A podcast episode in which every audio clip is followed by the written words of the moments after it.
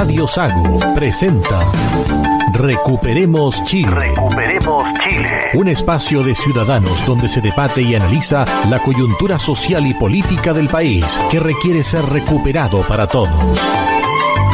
Desde ahora, escuche Recuperemos Chile.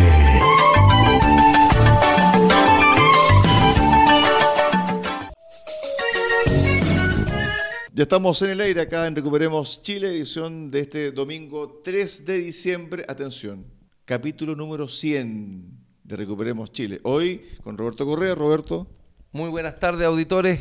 Celebrando este cumpleaños, 100 programas, casi dos años al aire, para tratar de informar a nuestros auditores con una visión distinta a la que normalmente se transmite en la radio y en la televisión. Adolfo Aliaga. Buenas tardes, estimados auditores. Cumpleaños 100, efectivamente. Cuando empezamos con este proyecto, entre todos los que nos juntamos acá por iniciativa de uno de nosotros, era cuando se estaba presentando el mamarracho y dijimos que había queríamos dar nuestra opinión para defender Chile, recuperar nuestras tradiciones y lo que nos une eh, e informar.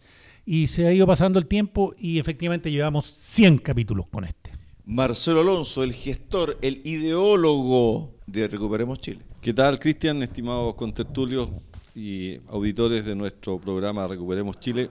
Sí, es un equipo muy entretenido, eh, la verdad que disfrutamos hacer estos capítulos, a veces contra el tiempo, pero estamos aquí en la línea del capítulo 100, así que, como decía Roberto, con la sana intención de informar las cosas que normalmente no se comentan del mundo de la política y partimos efectivamente con la primera motivación en aquel tiempo por el plebiscito de Salida. de salida, en realidad, de la primera propuesta constitucional. Y ahora estamos ya a dos semanas de la segunda instancia. Espero que sea la última.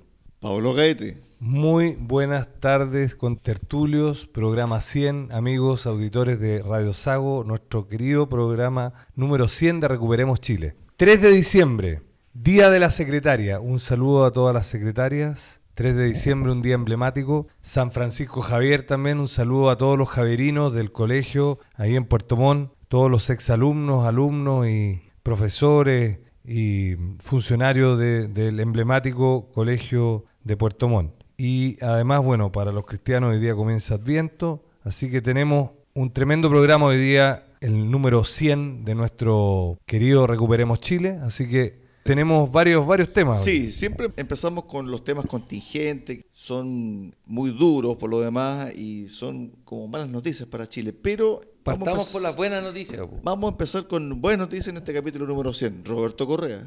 Una buena noticia, esta semana la sala del Senado aprobó un proyecto de reforma a la actual constitución que modifica la Carta Fundamental para crear la Fiscalía Supraterritorial, especializada en el crimen organizado y los delitos de alta complejidad.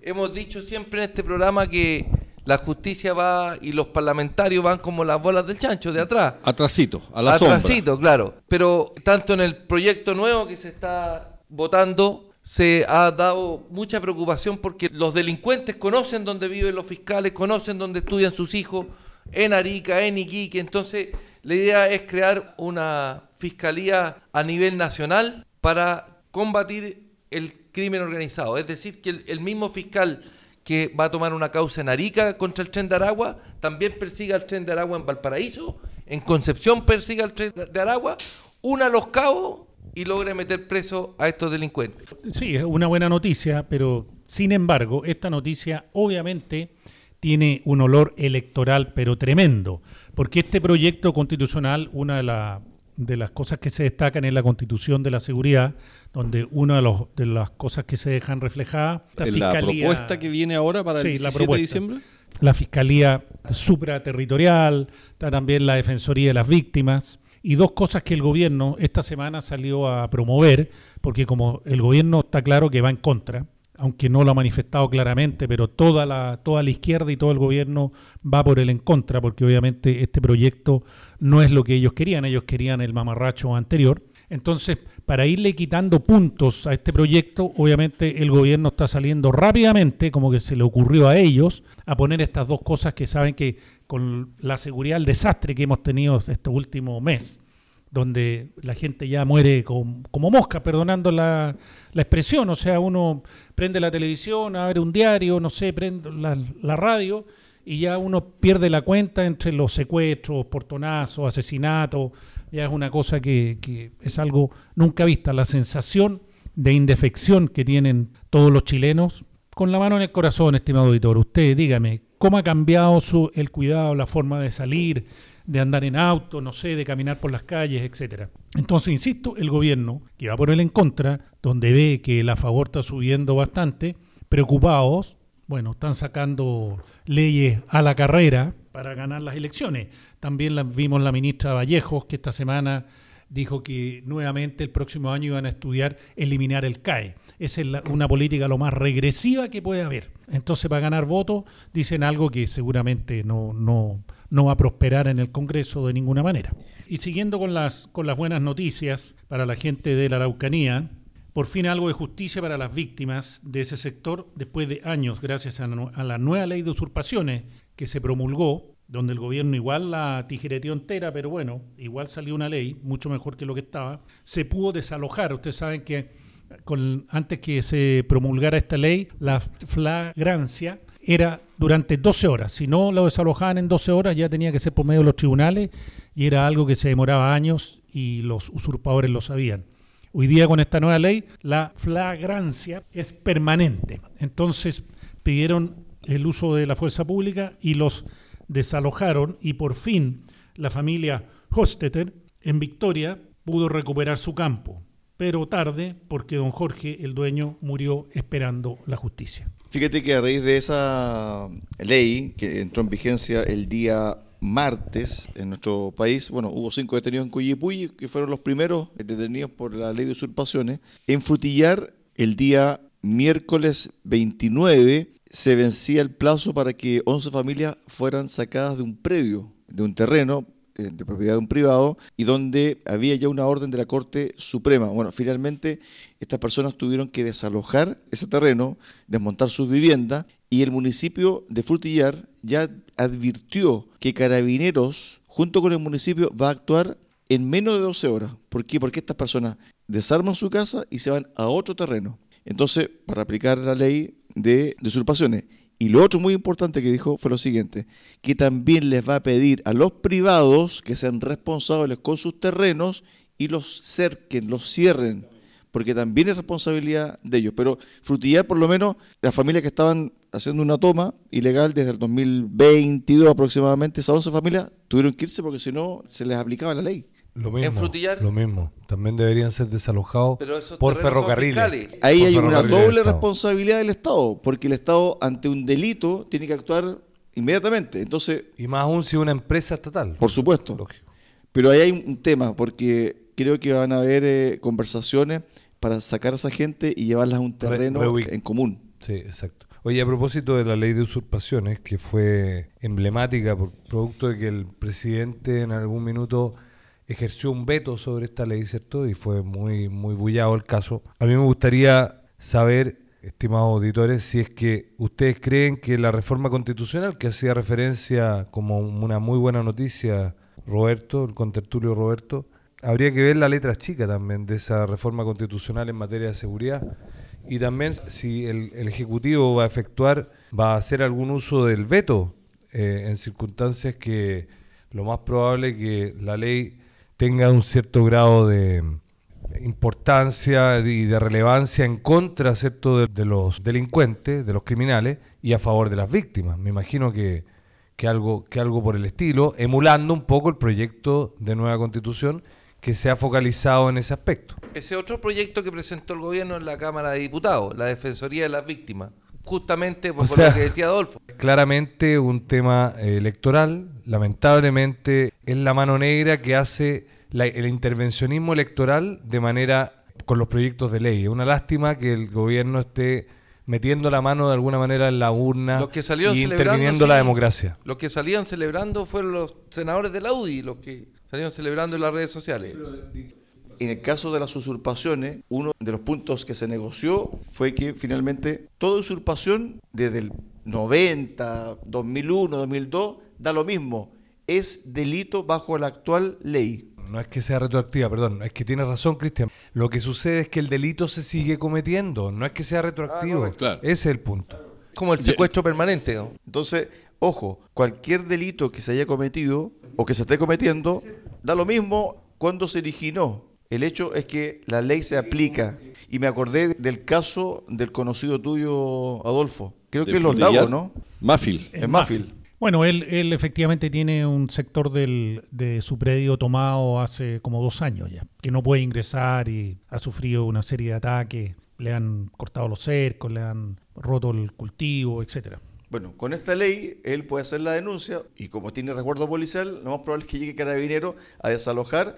Y ojo, las personas que quedan con medidas cautelares, porque estos cinco detenidos Quedaron quedaron, en libertad, pero con la medida cautelar de prohibición de acercarse. Ahora, mira esa provisión de Pero, acercarse. no, no, ojo, ojo, ojo con esto. Si ellos vuelven a incurrir en la usurpación del mismo terreno, están haciendo un desacato y tienen que cumplir la medida cautelar de prisión preventiva. Pasa inmediatamente de no acercarse, vulneras tú esa medida cautelar de la justicia y te aplican prisión preventiva.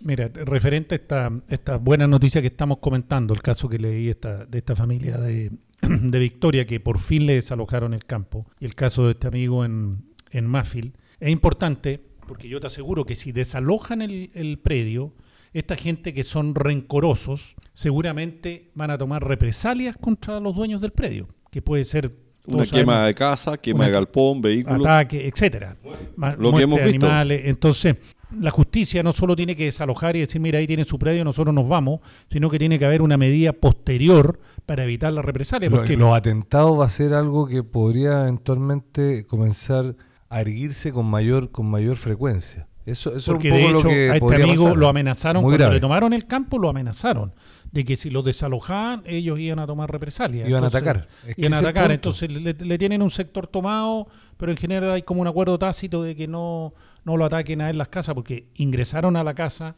del administrador y le pegaron y Es una, entraron es a una la toma casa. pacífica en el fondo. Entraron a la casa de él y estaba su madre sola y la madre no volvió nunca más al campo. Entonces son tiene sus secuelas emocionales importantes. Roberto, para redondear eh, las buenas nuevas, a ver. No tengo más buenas nuevas. Me quedé con una tarea en mi mente la semana pasada. Hablamos de la plata que se manda a Venezuela.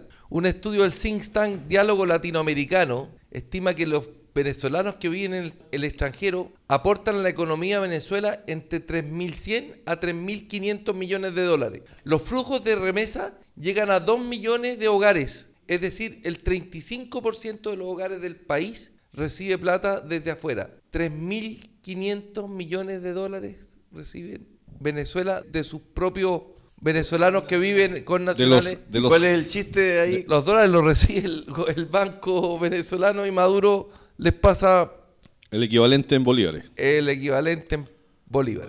Terminado este oasis de noticias positivas que... ¿Ah, sí?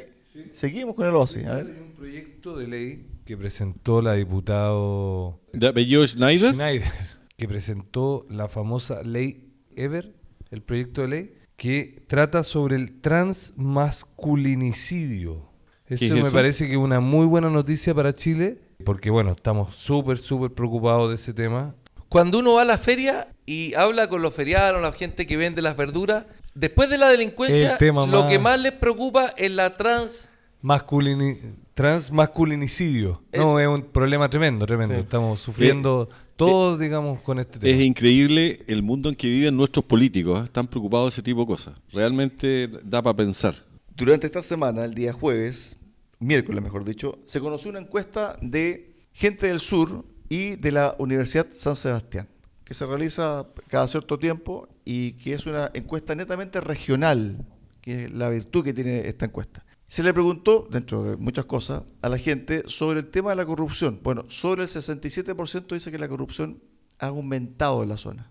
Y le preguntan después, ¿quién es el principal responsable de esto? El 65% dice que es el gobernador Patricio Vallespín. y eso que el alcalde es bien corrupto también. El día jueves vimos todos por televisión cómo las oficinas centrales del Ministerio de la Vivienda era allanada por la PDI en un hecho histórico.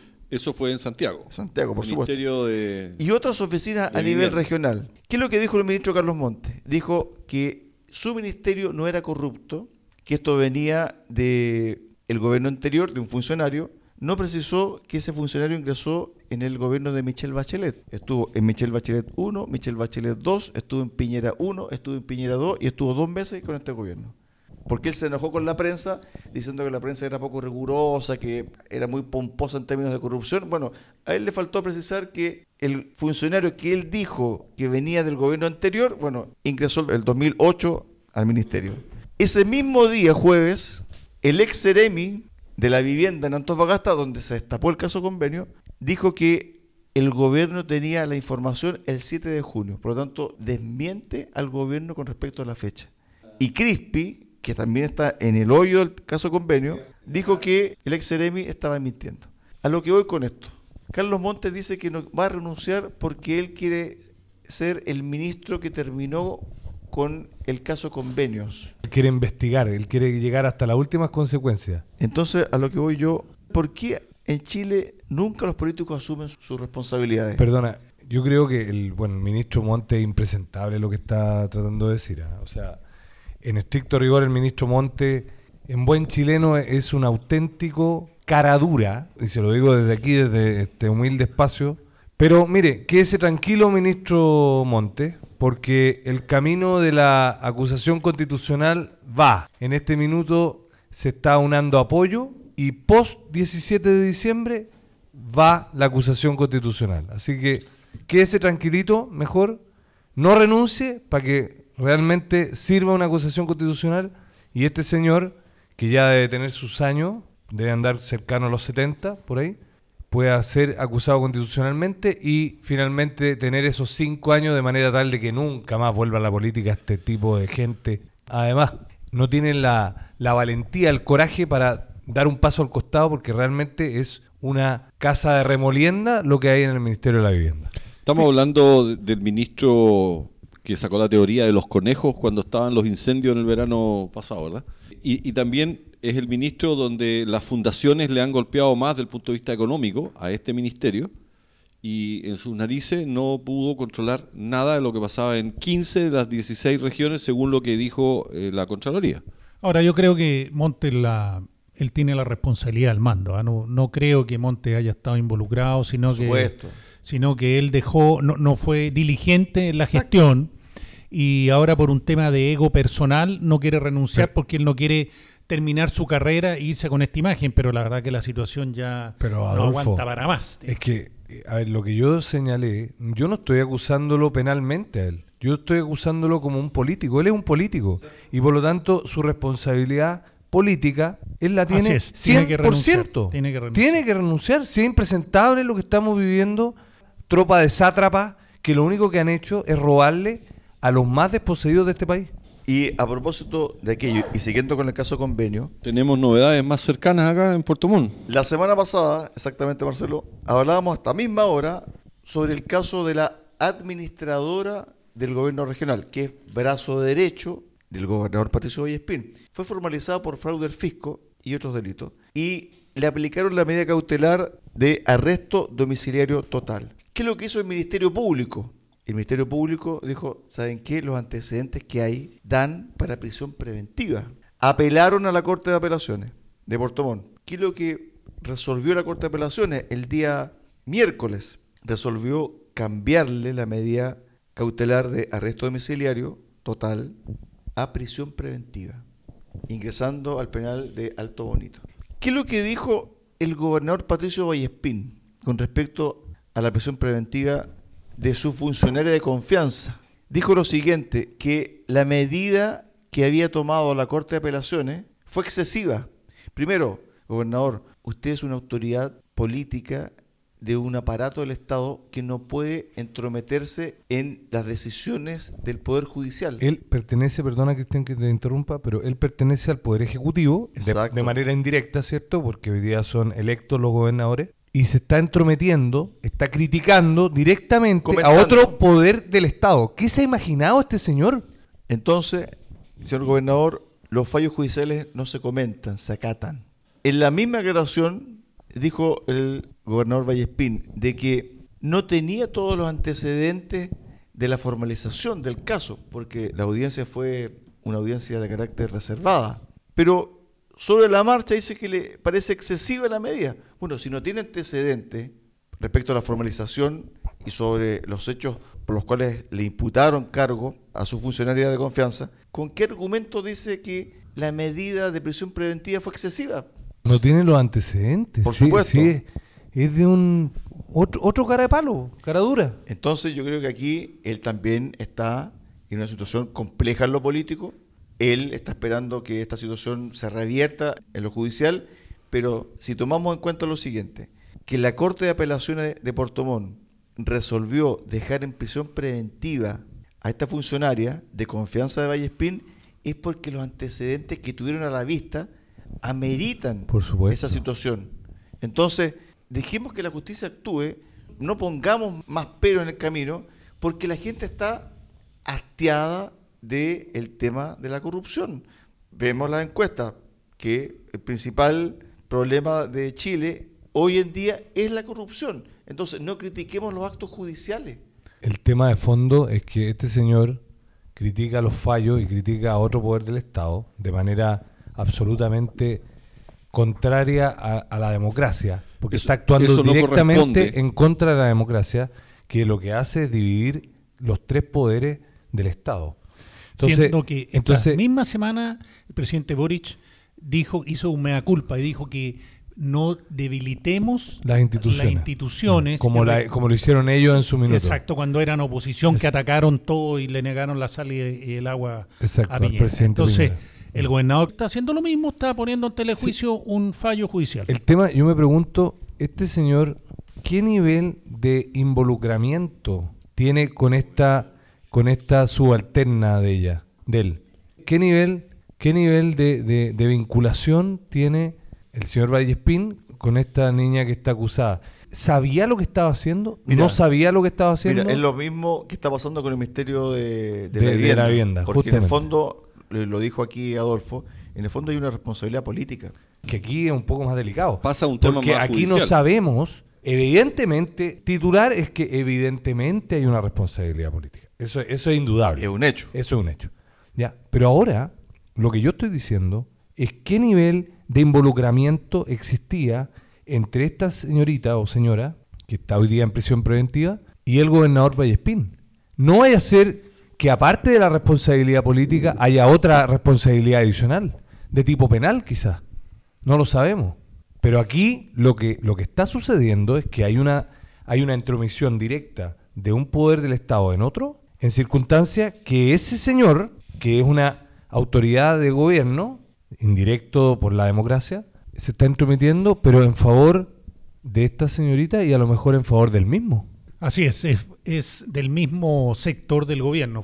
Todos van, patean para el mismo lado y está desdiciendo a su presidente. Mira, sí, aquí yo creo que lo más razonable es que se entregue toda la información y que no sigan los allanamientos. Cuando allanan por tercera vez el gore de los lagos, es porque en una primera instancia no hubo cierto entrega total. Me imagino que después el Ministerio Público, revisando todas las carpetas que pesquisó, ¿cierto? que requisó en ese primer allanamiento, dijo aquí faltan material. Nuevamente pidieron otro allanamiento. Después revisando, dijo, ah, falta esto, otro allanamiento. Entonces, eso se ve mal públicamente. Para cortar esto, hay que entregar todo, absolutamente todo. Y el gobernador Vallespín tiene que entender lo siguiente, que aquí no hay una persecución política hacia él o a su gestión. O a su entorno. claro. Es un tema netamente de transparencia y platas públicas, porque aquí no estamos hablando de 10 pesos, estamos hablando, en el caso de Kimun, por ejemplo, 1.200 millones de pesos. 1.200 millones de pesos que desaparecieron. Solo con una fundación. Una fundación, Solo el caso Kimun. solo el caso Kimun. Y esa plata, el Estado de Chile no la va a ver nunca más, porque esa plata desapareció, se la robaron. A, propósito de lo que de lo que decía Adolfo en, relación a que el gobernador y el ministro están completamente desdiciendo al presidente, ¿cierto? Porque el presidente hace un mea culpa, eh, que tú hacías referencia, Adolfo, eh, sobre sus actuaciones en el pasado en, la Cámara. Yo me pregunto si al igual que el CAE, la eliminación del CAE y la reforma constitucional, ¿no será este, esta puesta en escena del mea culpa otra ven- vende- vendida de humo que hace el gobierno? al igual que la que esta que esta cierto como ofertones de la feria, ¿cierto? Que hace el gobierno ah, previo a 15 días Pablo. eh, de la elección de, del- vamos para el segundo de la, de elección constitucional. Dejaste ya, Ahí hay tema. ya dejaste el, el tema listo para el segundo bloque. Pausa acá en Recuperemos Chile. Marcelo, dime. Sí, yo quisiera terminar esta primera parte, Recuperemos Chile, mencionando que el domingo pasado justamente, pero en las horas de la tarde, quiero enviar eh, las condolencias un poco atrasadas a la familia, a la gran familia de Carabineros de Chile y a la familia en particular del general Rodolfo Stange Elker, a quien conocí, tuve la suerte de conocer personalmente. Senador por... eh, Fue senador por, eh, por la región y, y un gran hombre de los Caballeros de Verde. Pausa, pausa en Recuperemos a Chile y volvemos con el segundo bloque.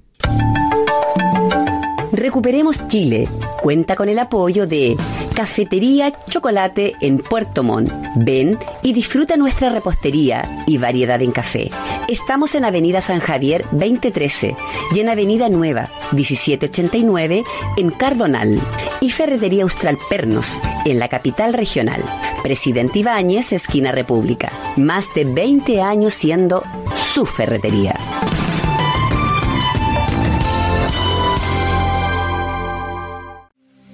Si estás en lista de espera para operarte y eres de la región de los lagos, escucha con atención. La Fundación Lista de Espera ofrece cirugías para sacarte del largo listado de las especialidades otorrinolaringología y traumatología para mano o rodilla. La Fundación Lista de Espera es sin fines de lucro. Operamos gratis o a bajo costo. Postula por tu operación en el sitio web fundacionlistadeespera.cl. Con nosotros, tu espera puede terminar.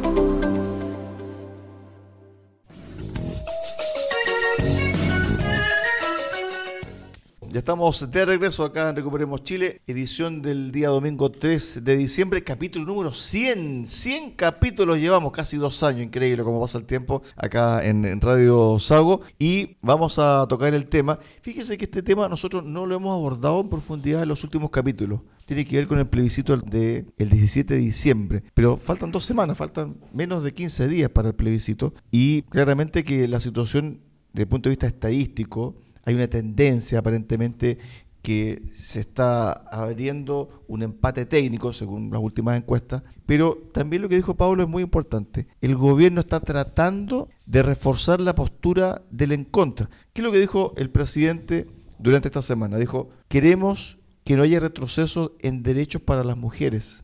¿Cuál fue la crítica que le ha hecho la oposición? Perdón, el oficialismo a el texto que los derechos de las mujeres se van a ver vulnerados o cercenado en este texto, cosa que uno lee y no, no sé por dónde va. Otro tema importante, Humo. importante tiene que ver con estos proyectos de ley que aparecen Sí, el como- CAE, la eliminación del de la CAE, nada. Humo, cantos de la sirena. reforma constitucional, humo. Entonces, Cantos faltan de dos semanas. para confundir. Mm. Faltan dos semanas y creo yo que esto está abierto, Pablo. Mira, lamentablemente este gobierno comunista, porque el señor Boric, si bien es cierto, no es comunista, pero es un títere Dijo- del Partido Comunista. Palabras de él, Pablo, dijo que él estaba más a la izquierda que el Partido Comunista. Sí, sí, pero Y su ídolo es Pero Allende. el Partido Comunista es, es el partido ordenado, el partido institucional, un partido Disciplinado. disciplinado. Entonces ellos, ellos son los que llevan la batuta. Entonces este gobierno comunista, lamentablemente, no le hace bien a la democracia, evidentemente, porque está abiertamente, eh, digamos, de alguna manera, cercenando la democracia con este intervencionismo desatado. Recordemos que la vez anterior, ¿cierto? Se hizo un intervencionismo espantoso del mamarracho, que finalmente fue un tremendo desaguisado para el gobierno porque fue una de sus primeras grandes derrotas. Recordemos la cantidad de derrotas que ha tenido este gobierno, que ha sufrido este gobierno de principiantes, este gobierno de, de amateur, De alumnos como en le práctica. De alumnos en práctica. Por lo tanto, me parece que en relación a las encuestas, la gente ya se ha ido dando cuenta de alguna manera que este gobierno está en franca decadencia.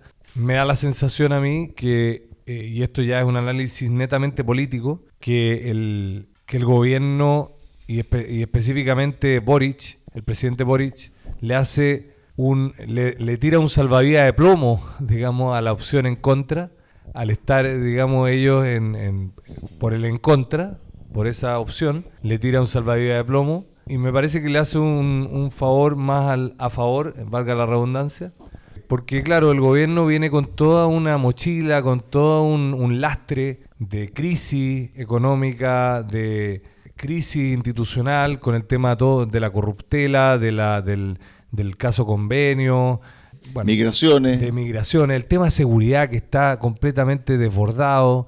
El gobierno trata de salir explicando lo inexplicable, pero al final la sensación, el termómetro de la gente, tiene esto como una, una de las prioridades más importantes, el tema de la seguridad. Hoy día estamos, como señalaba Adolfo al principio del programa, con los secuestros, con el tema de las mutilaciones de partes de, de seres humanos que se encuentran, ¿cierto?, de cadáveres, cabezas, manos, pies, etcétera. Todas cosas importadas. Todas cosas importadas. Eh, gracias a Dios en Chile eso no existía hasta hace un tiempo, pero bueno, lamentablemente ya está llegando. Y eso ha sido producto de que no ha habido mano dura en el que en el poder del Estado que tiene que ejercer la defensa de la ciudadanía. Si la defensa de, de- de- de la gente, de- del país, interna y externa, lo tiene, que, lo tiene como derecho propio el Ejecutivo. Y no lo ha hecho. Entonces, es una lástima el intervencionismo del gobierno para concluir. Y bueno, tenemos hoy día dos encuestas últimas que salieron durante la semana, miércoles y jueves, entiendo yo, o, miércoles, martes y miércoles. Black and White y la otra que no recuerdo el nombre, lo vamos a buscar. Eh, en, en una están prácticamente en un empate técnico. Hoy día todavía sigue arriba el en contra, 52-48 versus el a favor. Y en la y en la otra, que no recuerdo el nombre ahora, ya estaría pasando a el a favor por sobre el en contra. Entonces, bueno, ya nuevamente como un análisis político, caballo pillado, caballo ganado, lo más probable que tengamos, y aquí doy una a dos semanas del, del, del plebiscito, doy un pronóstico. Yo creo que finalmente va a ser en torno a un poquito menos de 60-40, seguramente vamos a andar en torno al 50 y 56, 55, 44, 45. Aquí está la otra encuesta, es la encuesta Partner, que según muchos eh, fue la más certera en la elección de los consejeros última. Y esto salió publicado el día miércoles, a favor 52%, en contra 43,51%. Eso es más o menos, perdona, eso es más o menos lo que dije. ¿eh? Sí. Yo no tenía el dato exacto, como diría nuestro presidente, pero la cifra exacta, pero claro, todavía quedan dos semanas. Es mucho tiempo, Mucho, mucho, mucho mucho, tiempo. mucho, mucho. Para mí, en el día de hoy, creo que todavía no, no, hay, no hay certeza de lo que pudiese ocurrir el domingo 17 de diciembre. Pueden haber hechos que, que cambien Sí. para, para uno u otro lado. Ahora, y por eso el gobierno salió con eh, hacer un intervencionismo electoral, eh, publicando estas le- esto, la, la Fiscalía Supraterritorial, la Defensoría de las Víctimas. El presidente se puso a hablar del crecimiento. Para, la- para los comunistas nunca el crecimiento ha sido una prioridad y ahora están hablando que el crecimiento es muy importante para el país. Entonces lo que está haciendo el gobierno es nombrando lo que, lo que ve la ciudadanía. O Oye, sea que la ciudadanía... perdona, la mm, Vallejo señaló, si no me equivoco, la semana pasada, eh, señaló que en el último año había habido un crecimiento del 0,5% de 0,6, dice. 0,6% datos del Banco Central. Imagínate, 0,6% en un año. viejo. Y Boric, Es le- lo cuando mismo lo que nada. Mochati, dijo que él estimaba que en su gobierno iba a haber un Tres y crecimiento... medio. Sí, tres y medio. Tres y medio. Se aventuraba porque Mochati lo presionó. Él dijo, bueno, no quiero dar una cifra. No tenía Pero- la cifra exacta. No, pero dijo que él, él cree un, un 3,5% No, iba a ser dijo crecimiento. que no tenía una bolita de cristal, efectivamente, pero había una proyección, había algo, le- lo trató de, lo inquirió un poquito, lo, lo- lo presionó y ahí se le salió el 3,5 de sanguichito palta. Y claro, hoy día está pagando, porque estamos en cuánto? En 0, Cero. Cero. 0,0. Cero. 0.1 la proyección. terrible. Bueno, Ahora, lamentable Peleando, porque eso- peleando eso- el último, como dicen los comentaristas deportivos, últimos lugares de la tabla, De la con- tabla. Con, Haití. Sí, bueno, lamenta eso, eso, mira, es un poco chistoso, pero al final es dramático para la familia, porque lo que sucede al final con estas políticas retrógradas, empobrecedoras de la izquierda, es que muchas empresas están quebrando hoy día. Hemos visto cómo la, personal, la constructora es una debacle a nivel, a nivel nacional. Nuevamente, esta zona es un oasis dentro de la economía nacional. También Enhorabuena se ha visto afectada. pero también se ha visto afectada mm, bastante. Imagínate en la zona central hoy día el tema del desempleo que está completamente oculto, está completamente disfrazada la cifra. Hablaban de 8,6. 8,9. 8,9. La cifra oficial publicada el día Pero, jueves. pero la realidad es que estamos sobre el 15.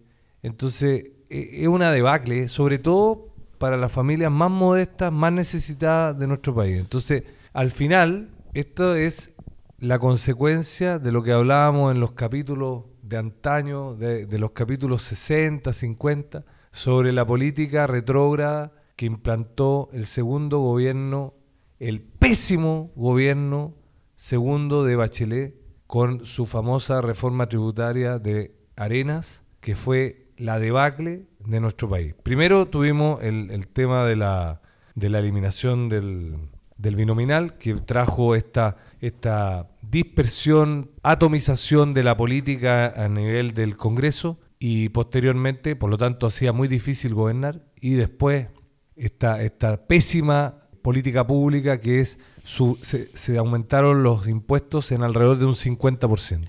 A propósito de aquello, el día jueves se conoció otra encuesta de la Cosa Nostra, que se llama, y le preguntaron a los encuestados lo siguiente. Para usted, los impuestos en Chile, el 35% deben reducirse un poco. Deben reducirse radicalmente un 14%. Otra pregunta. Ya estamos en el 50. ¿Usted está de acuerdo en que el 18 de octubre de 2019, día del estallido social, Chile despertó? Muy en desacuerdo, un 41%. Otro resultado de esta encuesta dice lo siguiente. Respecto al tamaño del Estado, hay mucho debate en Chile y el mundo. ¿Usted cree que el 46% dice que Chile tiene un tamaño del Estado demasiado grande y debe achicarse? En el día jueves, y cierro con esto, el diario Yanquihue publicó lo siguiente, que en el último trimestre móvil, en términos laborales, creció el ingreso laboral en el Estado en un 12,2%.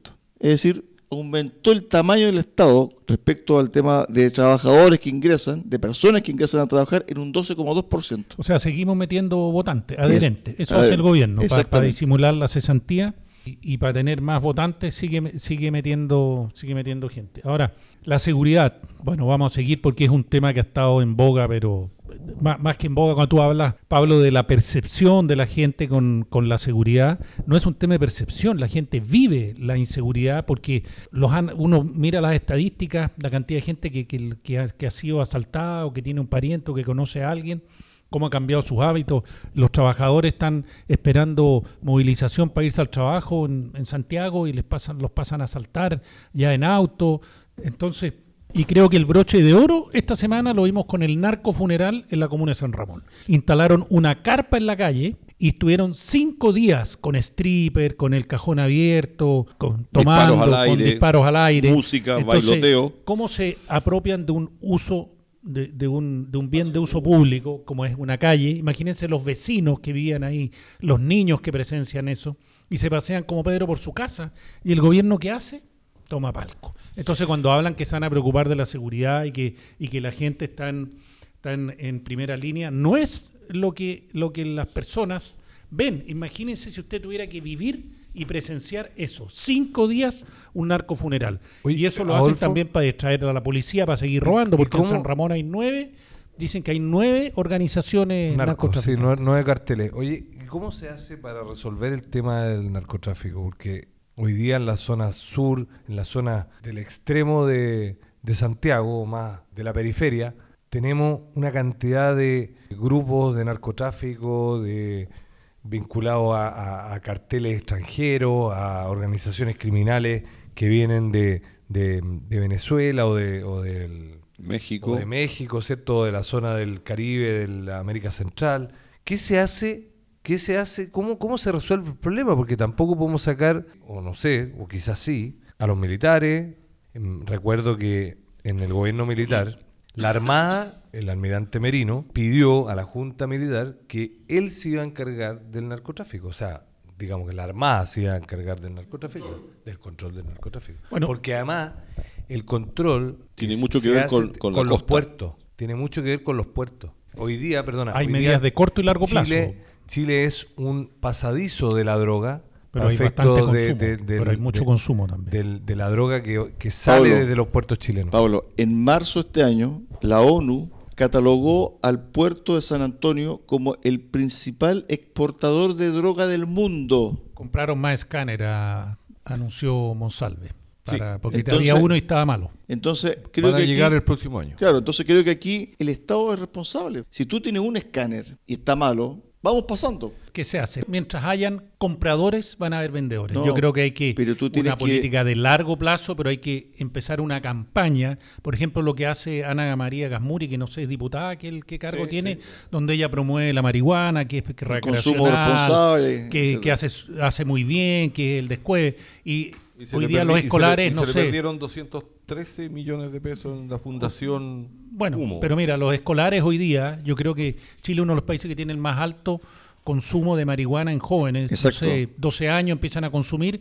Entonces, cuando hay estas campañas promocionales, como la de Ana María Gasmuri, que dice que la marihuana es buena onda y todo el después, eso aumenta el consumo. O sea, hay que tener una, hay que tener campañas, pero bien enfocadas, donde claramente se diga el daño. La marihuana es una droga que hace daño más en los jóvenes que están No, desarrollando su yo- yo cerebro. creo que son, bonitas palabras, Adolfo, pero, No, pero es que eso hay que ir a lo es- concreto. Bueno, es que eso es una de largo plazo. Narcotraficante, 15 años preso por lo menos, y cuestionarse en familia el consumo de la simple marihuana por recreativo, no bajarle el perfil. El asunto es el primer paso en la droga y después vienen los otros pasos. Y terminamos con lo que ahora se ve en la- las calles de Estados Unidos, con esta famosa droga de, de los... Bueno, pero aquí vemos vemos gente fumando marihuana en la calle ya sin ningún tapujo. Es que ahí está el entonces, problema. A eso porque iba se yo. le perdió el miedo a la droga. Porque Plaza de que- Puerto Montt, en la glorieta, el olor a marihuana es insoportable. Esto yo creo que ahí el Estado tiene que volver a ser estricto. No se puede permitir el consumo de marihuana en espacios públicos, calle, plaza, donde Y el sea. que lo sorprendan, preso. Y aparte de eso, Cristian, indicar que la marihuana es una droga y que hace mal, que es un vicio, hace mal.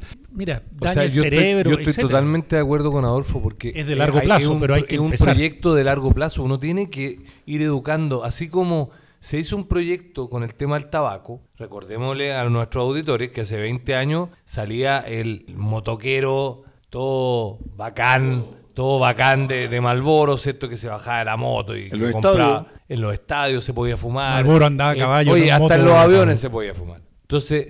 En los eh, buses, ¿te acuerdas? Sí, bueno, por supuesto. Entonces, ¿qué es lo que fue pasando poco a poco en, lo- en los teatros? ¿Se acuerdan? Era terrible. ¿Qué es lo que se fue haciendo? Una campaña de a poco, liderada por algunos políticos incluso que dijeron en buena hora, fueron corrigiendo esta, esta, esta mala praxis, ¿cierto? Bueno, acá, acá pasa un poco lo mismo. Y efectivamente, como dice Marcelo también, eh, esa, bueno, esa es, la, esa es la primera pata de cierto de largo plazo, pero en el corto plazo, con penas eh, fuertes, penas firmes, penas en serio, que no sean, que no, que no nos tiemble la mano. Si el punto es que aquí hay como una especie de temor a la sanción.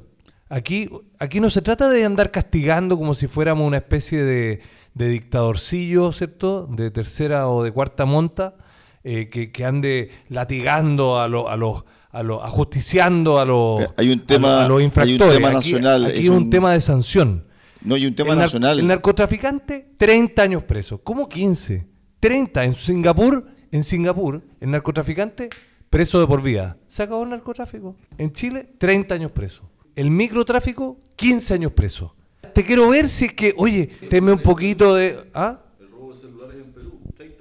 Bueno, creo que es un exceso, perdona que Mira, lo No, diga, pero, pero, es que tenían, un, pero- tenían cosas. pero, no- no el tema de la droga, celular. el tema de la droga es muchísimo más grave que el de un celular.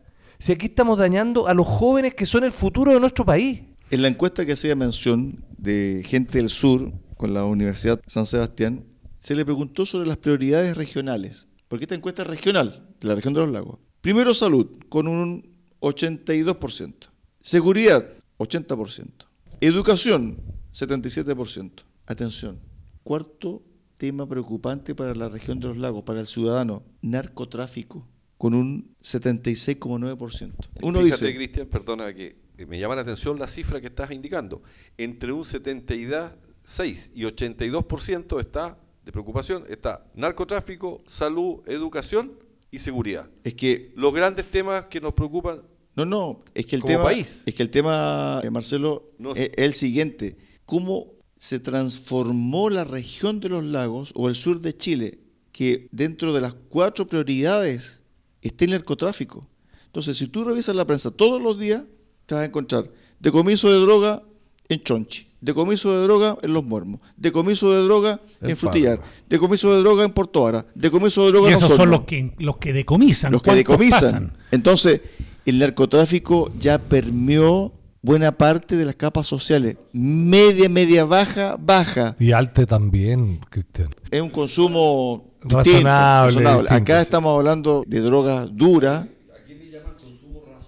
Que no andan botados en la calle los niñitos ricos. No, pues si digamos las cosas como son. El punto que te quería comentar, Cristian, que aquí, aquí hay billete, aquí hay plata.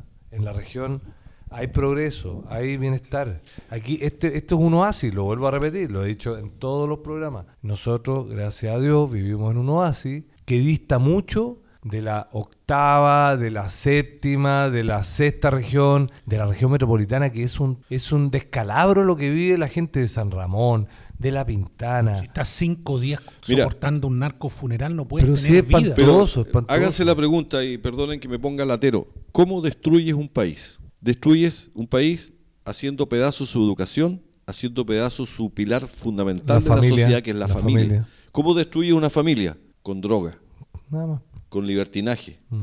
¿Cómo destruyes la seguridad de un país? Corrupción, Abriendo la, con abriendo, abogados, abriendo la, la frontera, con, con libre, jue- con jueces. Miren, Yo destru- quiero- destruyendo las instituciones. Efectivamente, entonces, ¿no será esto parte de una estrategia macro que estamos viendo para ver caer a nuestro país? Y por eso para la gente. Y por eso es bueno darle una vuelta y mirar la droga. Nadie se preocupa realmente, no se ven acciones concretas, de repente uno que otro tamborazo.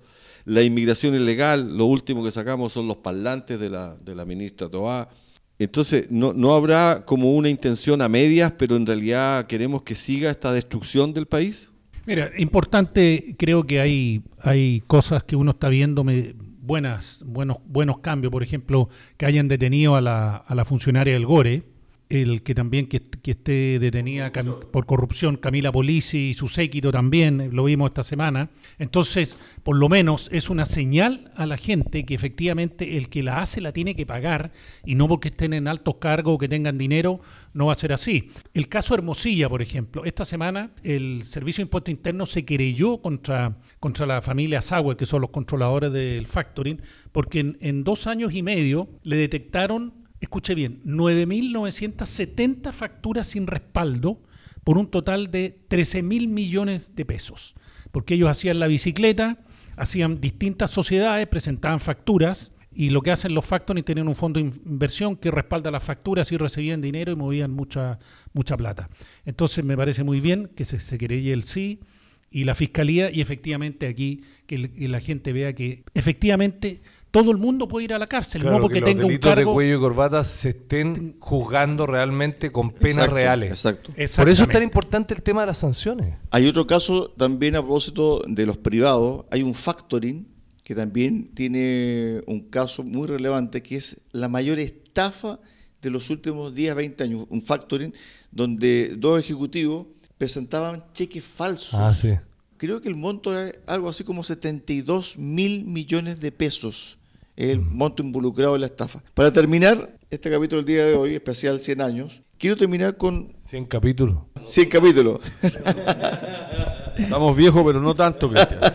Esta encuesta entregó también sobre la confianza en las instituciones. Esta encuesta de gente del sur. No me, no me digas, Carabinero, ¿en qué lugar está?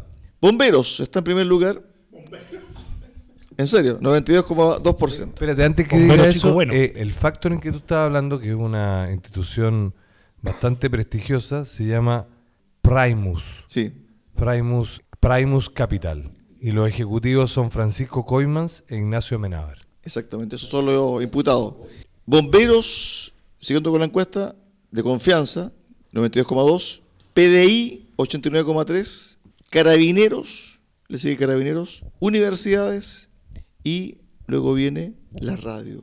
La radio con un 43,8% de confianza por parte de los ciudadanos de la región de los lagos. Y después de la radio vienen las Fuerzas Armadas. Entonces primero está Bomberos, PDI, Carabineros, Universidades, la radio, gran medio, y la Fuerza Armada. Quizás por eso es que está la- el tema de, de Kimun, porque como está vinculado a la universidad, quizás por eso están tan interesados en poder eh, tomar el control de, ese- de esa organización. Exactamente. Muchachos, nos agarró el cierre el programa del día de hoy, Marcelo, para el cierre. Eh, dejar solo un tema abierto para el capítulo 101, próxima semana. A ver si podemos hablar algo de la Universidad Austral de Chile, que he escuchado muchos rumores respecto a que estaría con déficit No, económico. no, no son rumores. Tiene 91 mil millones de pesos en déficit y está a punto de ser intervenida. Todos los meses de enero de cada año, por un convenio entre los directivos y los sindicatos, se les entrega un doble sueldo. A, los a los doce- al equipo docente, a, A los todos, empleados. a todos, Ah, a todos. Eso más o menos bordea los 2 mil millones de pesos. Solamente en sueldo, enero de cada año. Este año está en riesgo, el 2024 está en riesgo no solamente el doble sueldo, sino que los sueldos de los funcionarios. Entonces, la Universidad Austral de Chile tiene 60 días para entregar un informe de cómo va a solucionar su déficit de 91 mil millones de pesos. Está prácticamente a un Quebrada. paso ser intervenida Mire, y quebrada. Y cuando, y recuerde, estimado auditor, que cuando el Estado se roba plata, se roba la plata, la pierde la plata, no es la plata del Estado, es su plata, porque es la plata de nuestros impuestos. El Estado no produce nada ni tiene plata. Toda la plata se la saca a todos los ciudadanos. Es su plata la que están perdiendo. Adolfo, nos vemos. Nos vemos, estimados auditores, capítulo 100. Gracias por la, por la audiencia y la compañía todos estos capítulos. Solamente señalar, capítulo 100, un tremendo orgullo pertenecer a esta institución, Recuperemos Chile, que tiene este programa. Y además comentarles que estamos a mm, dos semanas del plebiscito, me parece que es un plebiscito sumamente relevante para nuestro país. Eh, la verdad es que yo no, en lo personal, no tengo decidido que, que voy a votar, pero los llamo a informarse, a, a- a informarse y formarse en relación a lo importante que es nuestra constitución, ya sea por mantener la actual Carta Magna o por la propuesta que nos hace la Convención Constitucional. Así que hasta la próxima y nos vemos el próximo domingo 10. Si Dios quiere. 10 de diciembre, si Dios quiere. Amigos auditores, muchas gracias por su tremenda sintonía y nos reencontramos el próximo domingo acá en Recuperemos Chile. Recuperemos Chile. Cuenta con el apoyo de Cafetería Chocolate en Puerto Montt. Ven y disfruta nuestra repostería y variedad en café. Estamos en Avenida San Javier 2013 y en Avenida Nueva 1789 en Cardonal. Y Ferretería Austral Pernos en la capital regional. Presidente Ibáñez, esquina República. Más de 20 años siendo su ferretería.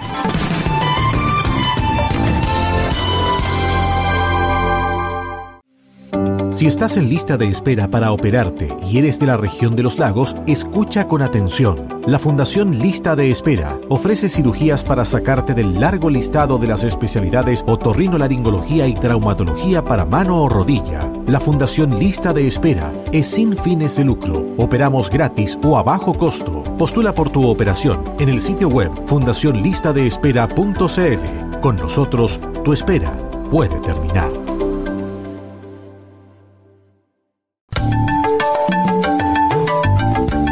Radio Sago presentó Recuperemos Chile. Recuperemos Chile. Una hora de debate y análisis sobre el presente y futuro del país que los ciudadanos quieren recuperar. Recuperemos Chile. Vuelve el próximo domingo acá en Radio Sago.